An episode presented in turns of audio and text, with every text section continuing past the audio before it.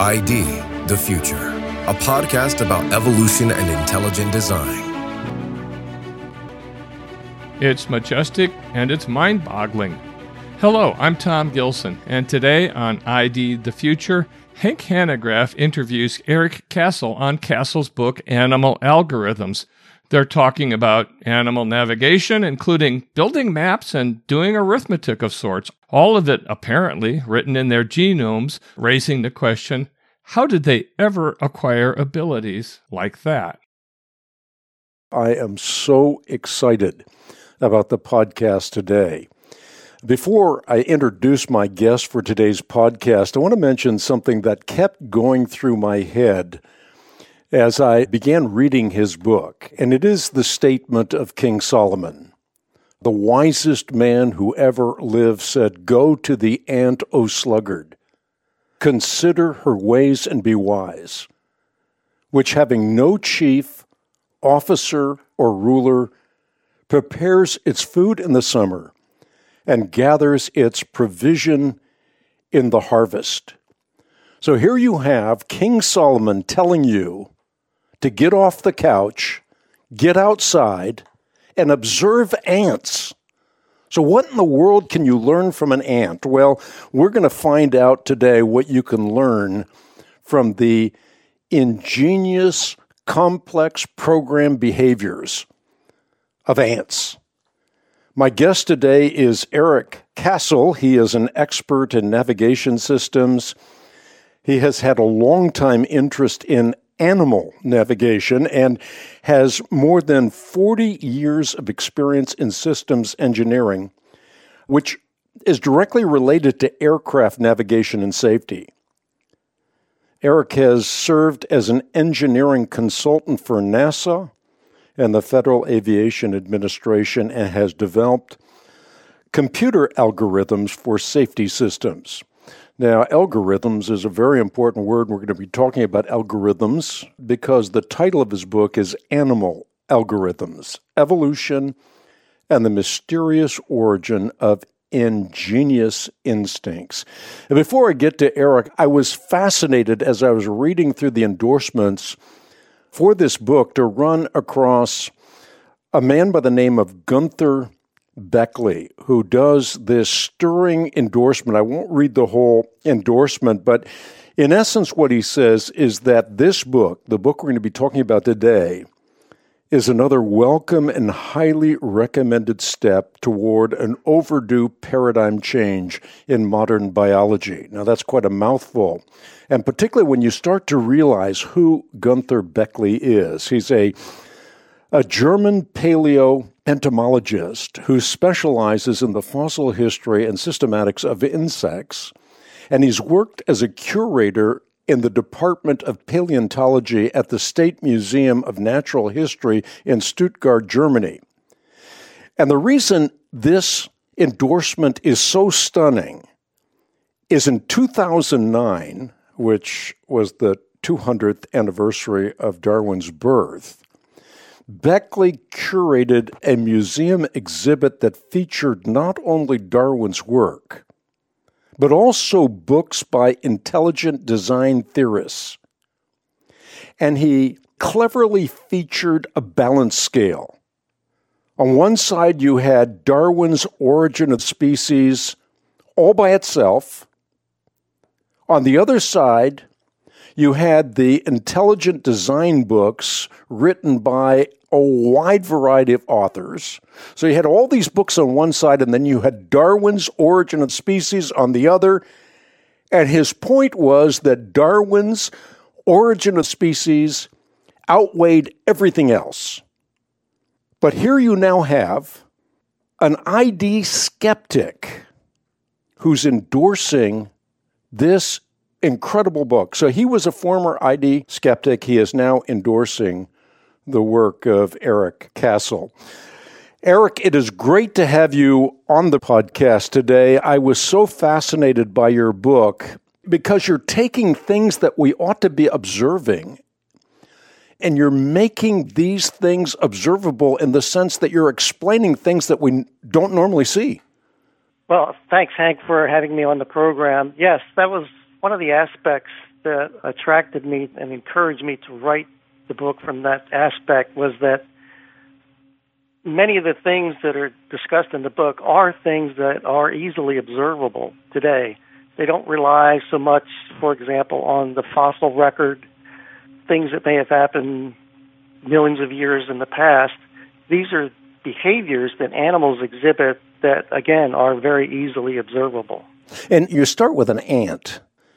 And if we observe an ant like Solomon told us to observe an ant, we see that they have phenomenal navigation skills. And yet they have a brain smaller than a sesame seed.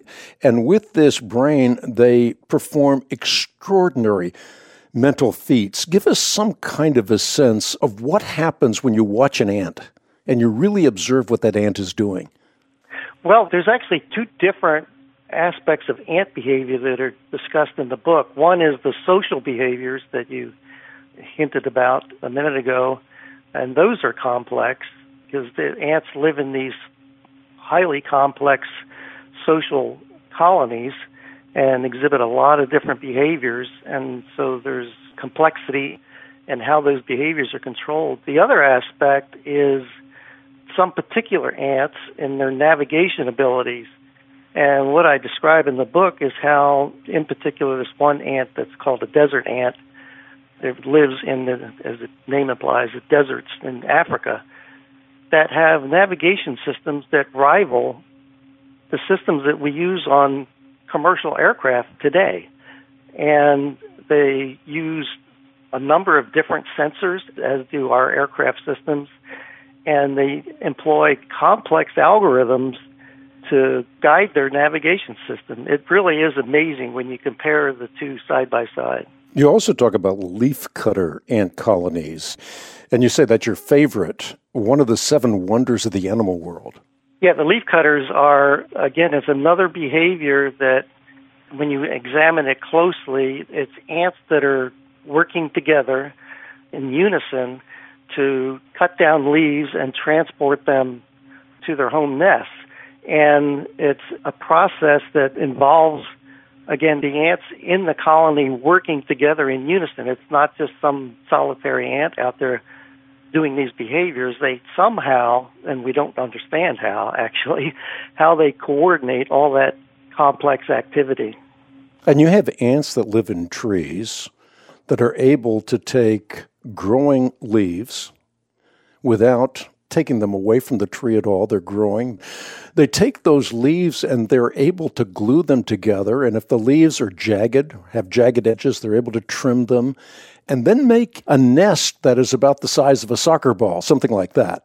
I mean, that's an incredible thing if you see them doing this in a social behavior and then engineering something that is absolutely astounding.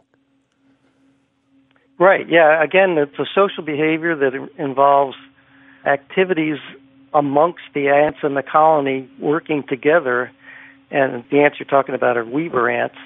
And the aspect that you touched on briefly, to me, is the most fascinating and challenging from a scientific point of view is how to explain how ants and other animals, other insects that I talk about, with such tiny brains – are able to exhibit such complex behaviors. It's well beyond anybody's ability to understand at this point in time how that is even possible. And yet, there is an explanation that is given in the neo Darwinian mind. It's an unguided, purposeless process that leads us to these complex program behaviors. Well, exactly. I mean, that is the reigning paradigm in biology that it's all due to you know just random mutations and natural selection, and that that process is capable of generating not just complex biological systems physically, but also complex biological behaviors. And that includes, again, these behaviors occurring in such tiny brains. Now, you can take that Darwinian paradigm and think, okay, that's maybe that's somewhat plausible, but when you examine how these behaviors occur, to me, there's several different aspects to this that are very mysterious. one, what is the origin of the information that even defines the behaviors in the first place? That's a major challenge for a Darwinian point of view. Second, how are those behaviors and this information contained in the genome? That's something that is very mysterious, and we understand very little at this point about that. And then, third, how are those behaviors and that information somehow encoded in these brains, and again, in such tiny brains with such efficiency? You must have an extremely efficient neural network that somehow takes that information and encodes that behavior into the brain. Yeah, and it's not just ants. I mean, there's so many things we ought to be observing. Another one of the tiny animals that you talk about in your book is the honeybee. And they have an amazing mini brain as well. And through that small brain, they are able to do these complex behaviors that include navigation, which is astounding. And I think perhaps the most astounding thing that you point to is the waggle dance of the honeybee. The second most information rich exchange in the animal world, second only to human language. I mean, that's astounding in and of itself. Yeah, exactly. And that's an observation that scientists have made for quite a while, going back to the the scientist that originally discovered that, Karl von Frisch. And what they're indicating is that the information that's contained in what is essentially a communication system where ants are able to communicate with each other, defining navigation information, you know, where to search for food, where to go look for another nest. There's a significant amount of information contained in the waggle dance, and they are able to communicate it. Again, this is something that's taking place between animals with extremely tiny brains, but it's all encoded into those brains somehow and transmitted again genetically from you know from one generation to the next. And again, you get back to the same question what is the origin of the information that defines all of that? And that is a major mystery. I mean, this waggle dance gives you direction, gives you distance. It conveys where the food source is and the distance it takes to get to the food source. I mean, it's just absolutely astounding. And you also write about the Arctic tern. And I think this is particularly intoxicating when you stop to think about the fact that an Arctic tern might travel as many as 30,000 miles and over a lifetime, maybe a million miles. Talk about a frequent flyer. exactly. Yeah, the, the tern and a number of other birds do these significantly long distance migrations, many of them going from one pole to the other on the Earth annually. And one of the challenges about such behaviors from an engineering and navigation point of view is how do they do these migrations so accurately? And we've learned a lot over the last couple of decades about the navigation abilities of a number of different animals, including many of the migrating birds. But we still don't really understand completely how that information is contained in the genome. For example, many of these migrations are inherited. So somehow they arose in the past, we don't know how, and that destination for the migration is contained, we believe. Again, that's really kind of conjecture at this point, but the assumption is it is contained in the genome and then transmitted to their offspring. And so, in the case of birds, when they're hatched, they actually have that information and they were able to migrate to a specific destination without learning anything, without any information being conveyed from the parents. They are just born knowing where to migrate to. It is just it's just astonishing. Did Darwin know anything about genetics? Well, no, of course not. He was well before Mendel and the work that went on later on about genetics. So he really didn't know much of anything about how genetics worked.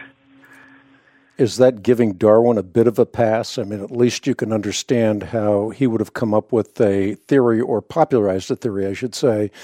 And if he had known about genetics, perhaps he would have modified his view somewhat.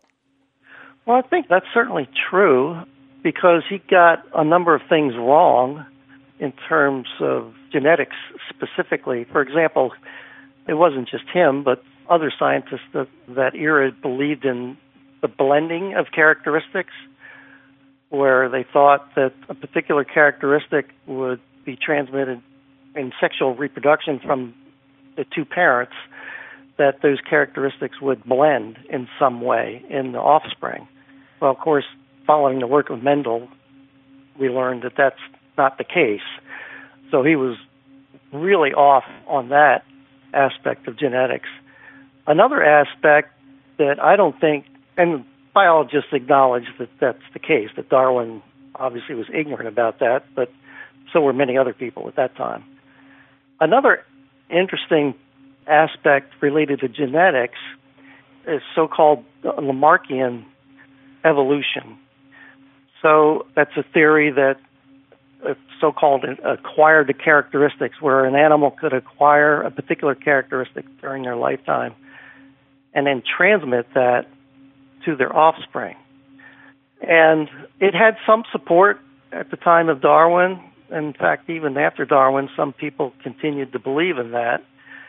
Darwin actually was a big advocate of that. In The Origin of Species, he actually writes about that and provides support for that point of view a number of different times, and in particular, in relation to animal behaviors.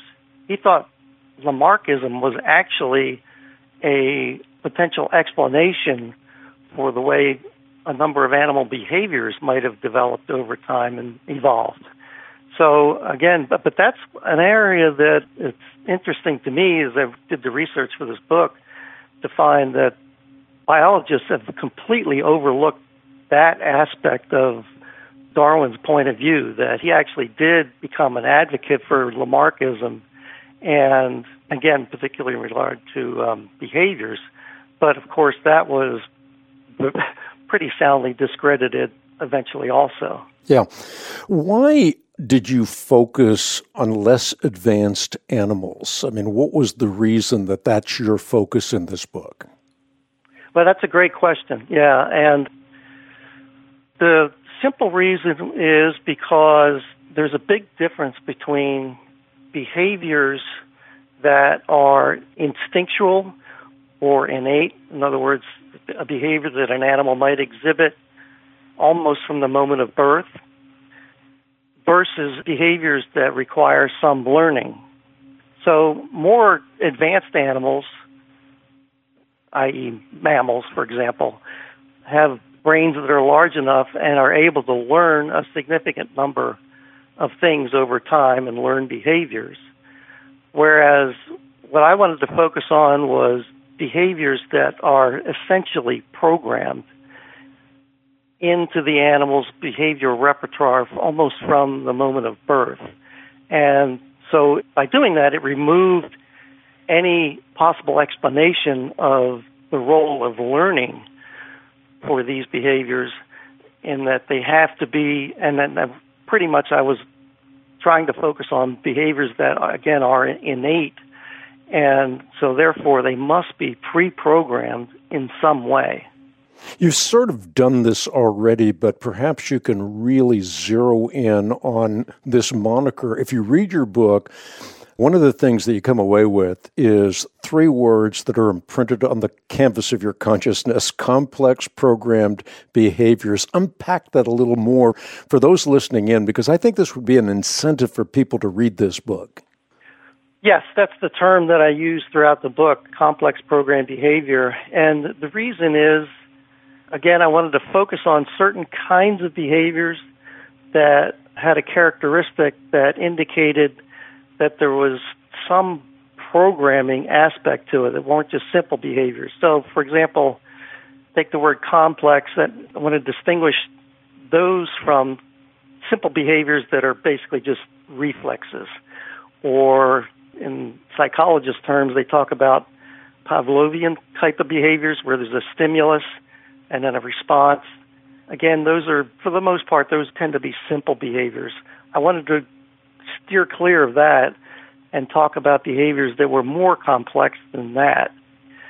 Programmed infers that there's an aspect of the behavior that is, again, it's innate and it means that it's involved not necessarily an algorithm per se. Then most of us tend to. Well, I'm an engineer, so that's my background, but I tend to typically think of an algorithm as a computer algorithm.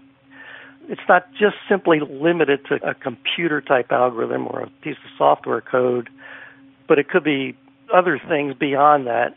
A specific example might be in the case of the social insects, they have a number of decision algorithms. In other words, they have a large repertoire of behaviors that they perform in the social colony, but the control of that is done through apparently a number of decision algorithms that exist in their brain. In other words, they make a decision based on some environmental condition, like they need food, or they need to go search for a new nest or tend to the queen, etc. So there's a decision process involved there, and so that means there's some kind of an algorithm. We don't know what it is, but it's somehow helping that animal make a decision of do I do behavior A, B, C, which one? So there's a choice involved. So that also meets the category of a complex algorithm. We were talking earlier on about the Arctic tern. And I want to quote Darwin here, just as you do in the book, where Darwin says that a human being cannot, on his first trial, let's say, make something like a canoe. But a beaver, on the other hand, can make a dam.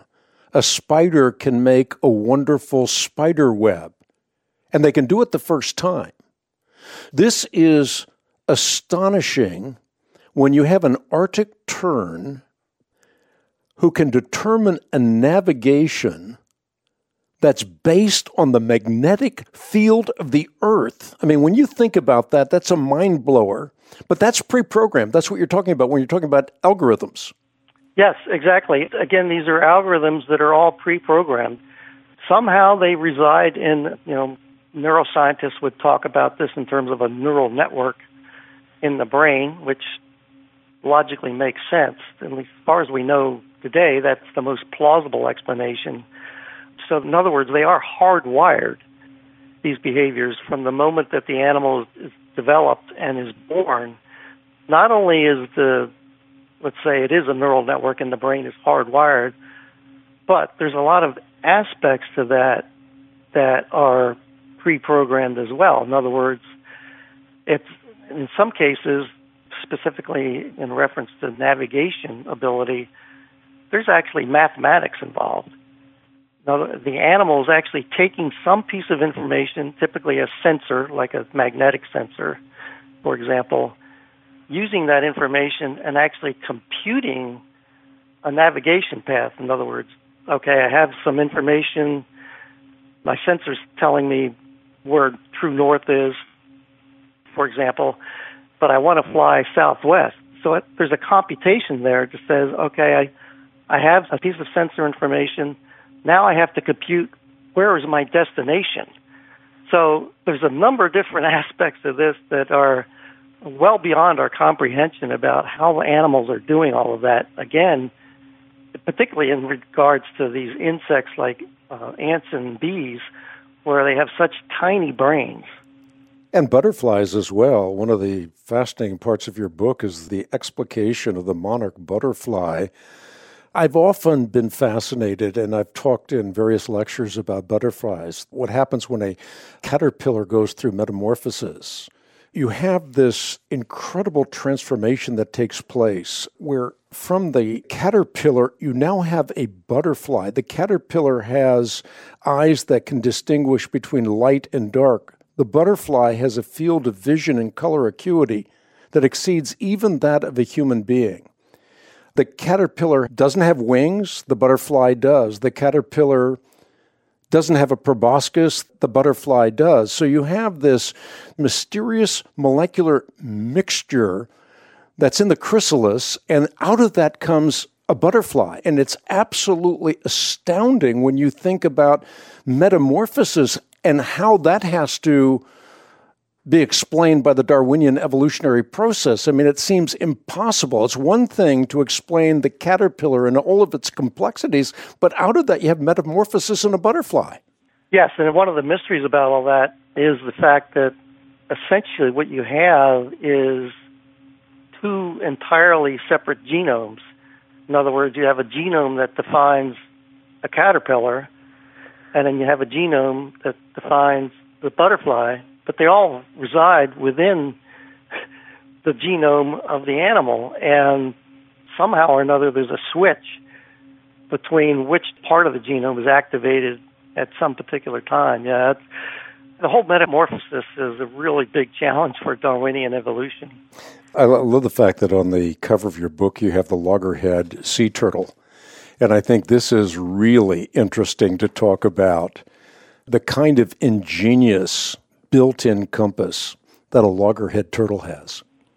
Right. And the loggerheads are one of the animals that there's some research that's indicating that they have a particular unique ability for navigation, and that is one of the big ways of distinguishing between different types of navigation is a navigation system where you're flying or in the case of a turtle you're swimming in a certain direction so in other words going east west etc toward some general sense of direction however in the case of the, the loggerhead and some lobsters that have this ability there's an indication that they actually have a map sense. So, in other words, typically when we think of a map, we think of a two dimensional map, but it's based on latitude and longitude.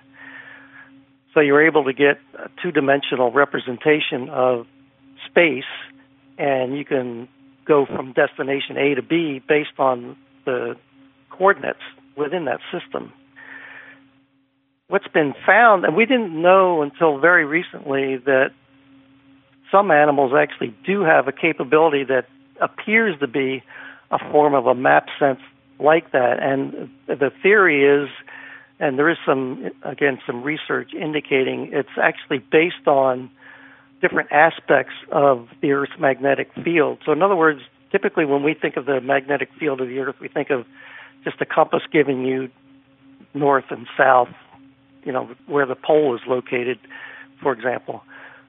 But the magnetic field actually has more information than that because it depends on both the vertical and horizontal direction of the field. So as you move from one of the poles toward the equator, the vertical inclination changes. So it moves as you traverse between the equator and the pole. And so the theory is that these animals are actually able to use that information, and not only does it give you north south information, but there's also some indication that because the Earth's magnetic field actually does vary geographically, it has a there's a number of things that cause it to change slightly as you move, for example, over the ocean or near one of the continents, there's a lot of geometric anomalies.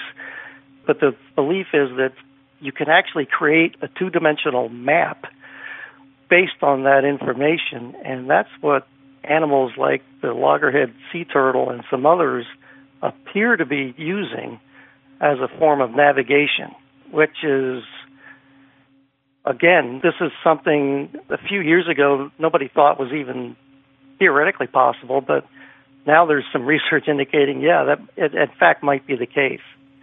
I want to really zero in on navigation in general, and then in specific, the different kind of navigational capabilities that these animals have. So, you make the statement in the book that long before human beings invented compasses, animals enjoyed ingenious built in compasses, along with an inborn capacity to read the compass. And you say they, in effect, perform these incredible mathematical computations. And in the process, you talk about pigeons and monarch butterflies and dung beetles and so forth. But these navigational processes are just spectacular, particularly when you get to the monarch butterfly. A butterfly that takes up to three generations, oftentimes, to complete the journey. And then they're able to go to the exact tree. If they're flying from wherever they're flying from to Mexico, they're able to go to the exact tree that their ancestors went to.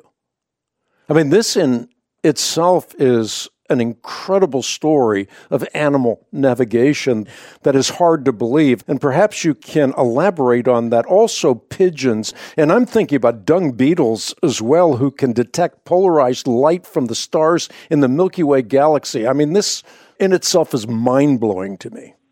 Yeah, it really is amazing. And when I first started reading all of this, I, I was just shocked that these animals have these kinds of capabilities. Having myself worked on aircraft navigation systems and knowing how complex and sophisticated they are, and then when you read about what is going on within these animals and how they're navigating, it's just astonishing, like you said, how an animal can have such a sophisticated capability. One of the examples you mentioned is the sun compass but there's several. We talked already about the magnetic compass, which I think most people are familiar with. A number of animals use the sun as a source for position, which intuitively makes sense. But then they also another aspect of the sun that a number of animals use is using the polarized light from the sun. In other words, the sun as a compass is great on a sunny day. Course, it's useless at night. But on a sunny day where you can see the sun, yeah, you can use it. On a cloudy day, there's a problem with that. But there's a number of animals that are actually able, even on a cloudy day, they're able to detect the position of the sun. And the reason they're able to do that is because they can detect the polarization of the sun because as the sun's rays are transmitted through the atmosphere, they become polarized. When they're first transmitted from the sun, they're completely unpolarized.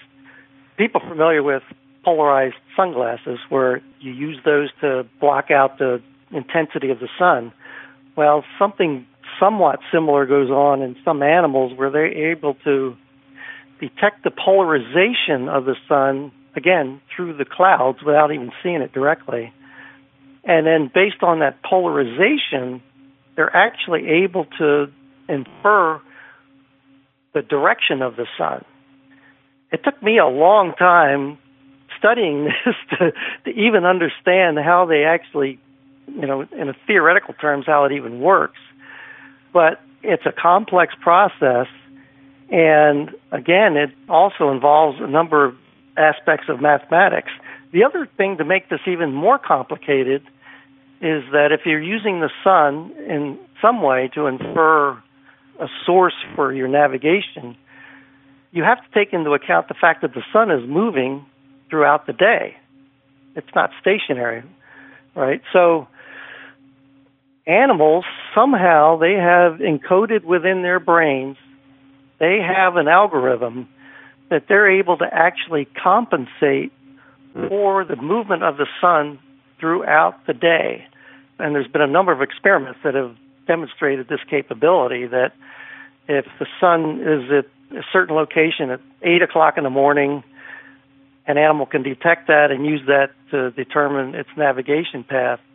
But then as the sun moves later, 11 o'clock in the morning, the animal knows that the sun has actually moved physically through the sky over those preceding three hours and actually compensate for that as it computes its navigation path. Uh, it's just amazing. It is. And you think about the dung beetle. I mean, when I was reading about that in your book, I was astounded to read that they can detect polarized light from stars in the Milky Way and that use that as a basis for a compass. And as I'm reading this, I'm wondering how can intelligent people believe that these kinds of navigational processes could have evolved through a blind and purposeless evolutionary process? Yeah, exactly. I mean, that's the big question here. When we think of systems like that that involve, and there's two aspects of it that stand out to me being an engineer is one is just the engineering aspects of a number of these navigation systems. There's a a lot of complex engineering that has gone into how these systems have developed and how they're built into the animals. That's one aspect. The other one is again basically the mathematical aspect of these are algorithms and again and particularly in the case of navigation, they're mathematical algorithms where you're actually doing some computation. And it involves, in some cases, just simple geometry, but that's, Uh, when I say simple geometry, it's simple maybe to us, but it's not so simple for an ant. Or if you talk about other cases where you brought up the Arctic tern, some of these birds that do these really long distance migrations across the earth, one of the things that they do is they're able to compute the shortest path. So, an example I like to use for this is when you look at a flat map of the Earth, and if you're flying in an airplane from New York to Tokyo, they're roughly at the same latitude. So you would say, okay, the shortest path is just fly west.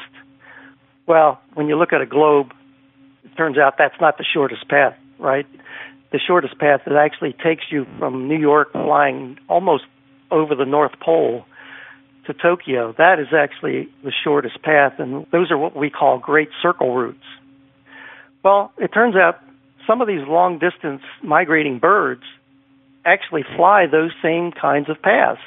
They're able to fly these great circle routes, giving them the shortest distance between the starting point and the end point. So when we do that, that involves sophisticated mathematics. It's specifically spherical geometry. Well, these birds aren't doing spherical geometry like we can do, but there's some mechanism in their brains that's actually functioning the same way as if they're doing these sophisticated mathematical calculations, and we have no clue as to how that's possible. The one thing that kept going through my head as I was reading through your book is the words of St. Paul, where he says, God's eternal power and divine nature are clearly seen through what has been made, and so we are without excuse. And I think to some degree, even in an age of scientific enlightenment, we have become wretched flatlanders. We're stuck in the psycho-epistemological cocoons of our own obscurantism. We're looking at things but not seeing the brilliance in those things.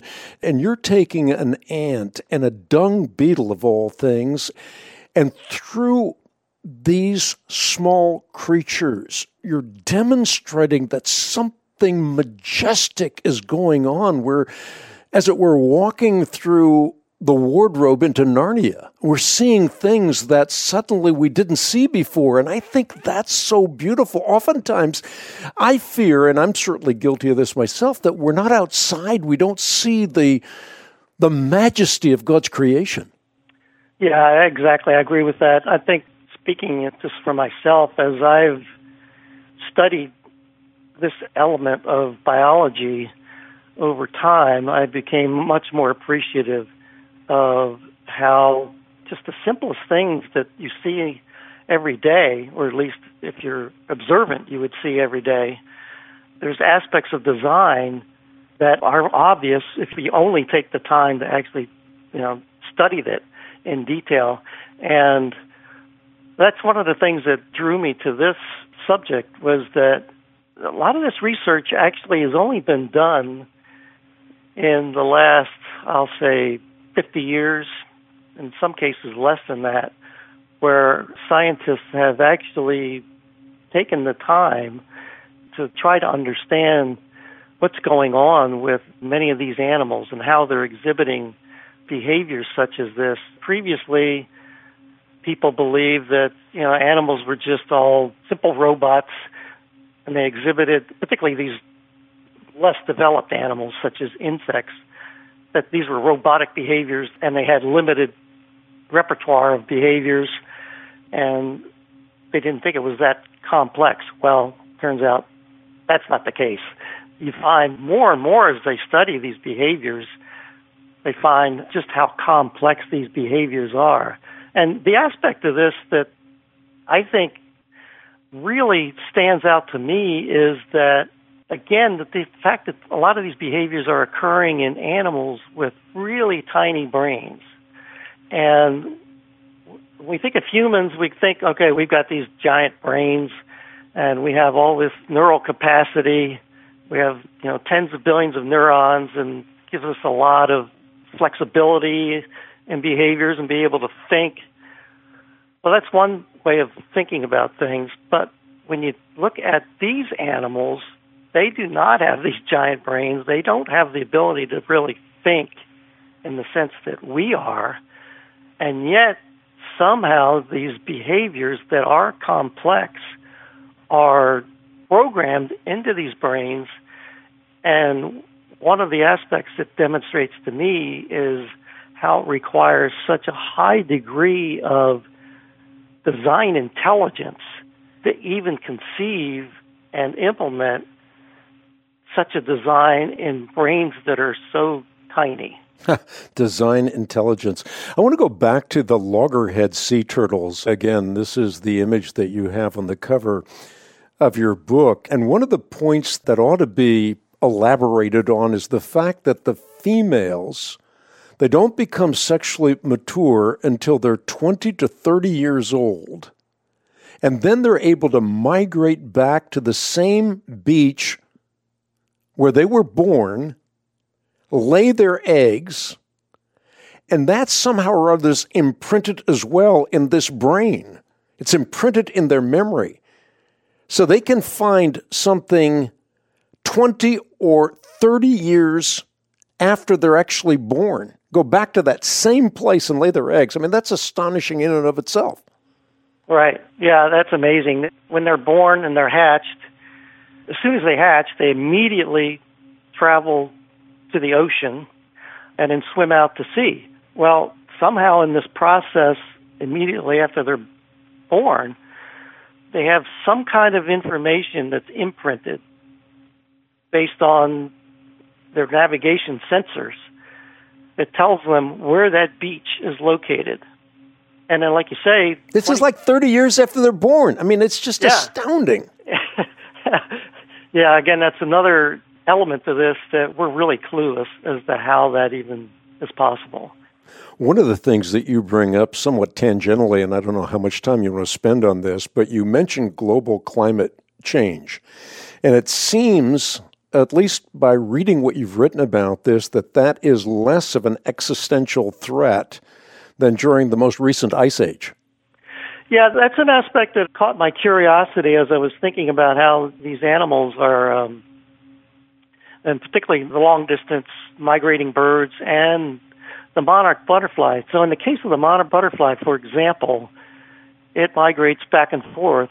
Like you say, it actually takes several generations, but the population moves from, well, there's several different populations, but in the one that most people are familiar with is the one that migrates from eastern Canada to a part of Mexico.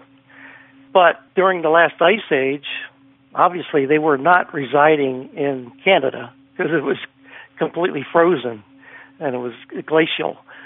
So I wondered about where were they migrating during the last ice age. I haven't come across any information about anybody that's done some research into this about where they may have resided during that period of time, but it gives you an indication that they actually did adapt. During the last ice age, they survived somehow. We don't know where, but they did survive, and then now we're past the last ice age, and then they migrate, you know, where they do between Canada and Mexico. But and there's a lot of other examples that are very similar to that, where animals obviously change their migration patterns. Which brings up another question about all of this. And like we talked about earlier, many of these migration routes are actually, in some way, inherited. In other words, the offspring are born knowing where to migrate to. Well, if that's the case, how did they adapt over time with climate change? Because, again, the most recent significant example being the Ice Age. How are they able to change their migration patterns if it's actually somehow contained within their genome? We really don't know any of this about how that's even possible. That was the first part of an interview with author Eric Cassell, hosted by Hank Hanegraaff and used by permission from Hanegraaff and Hank Unplugged.